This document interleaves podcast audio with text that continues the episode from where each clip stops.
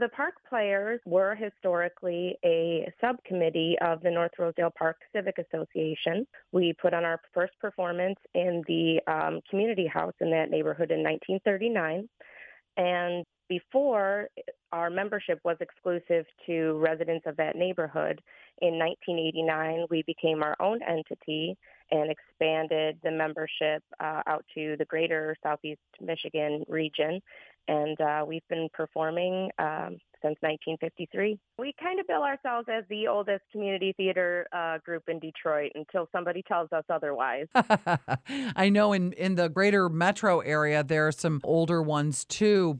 What's happened with the clubhouse and the reason why you have to move? The building that the park players is called home. That's the North Rosedale Park Civic Association's community house since 1953. It's where we typically perform. But when their organization recent years has began to feel uh, the burdens of, like many organizations, dwindling membership, increased operational expenses, they felt they had no choice but to pass that financial burden on to us. So while I can't really go into some specifics of what that means, I can say that from 2010 to our projected costs through 2019, our rental rates in that building are set to triple. Our revenue and our income is not expected to triple in that time. So, you know, unfortunately, as much as we love our home and can't even imagine living anyplace else, we had to do something drastic to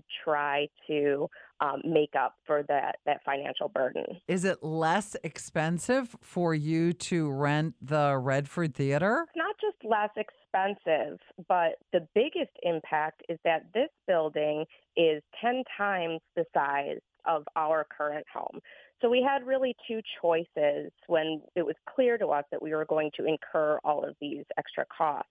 We could either increase ticket prices or sell more tickets. And with Southeast Michigan being such a hotbed of theater, especially community theater, as you mentioned, we knew if we raised our prices, our patrons would just choose to go someplace else. And taking with them their membership and their support and the depth of talent that we have mined over the years. So reaching a brand new audience and performing in a venue much larger than our own just seemed logical from a numbers standpoint.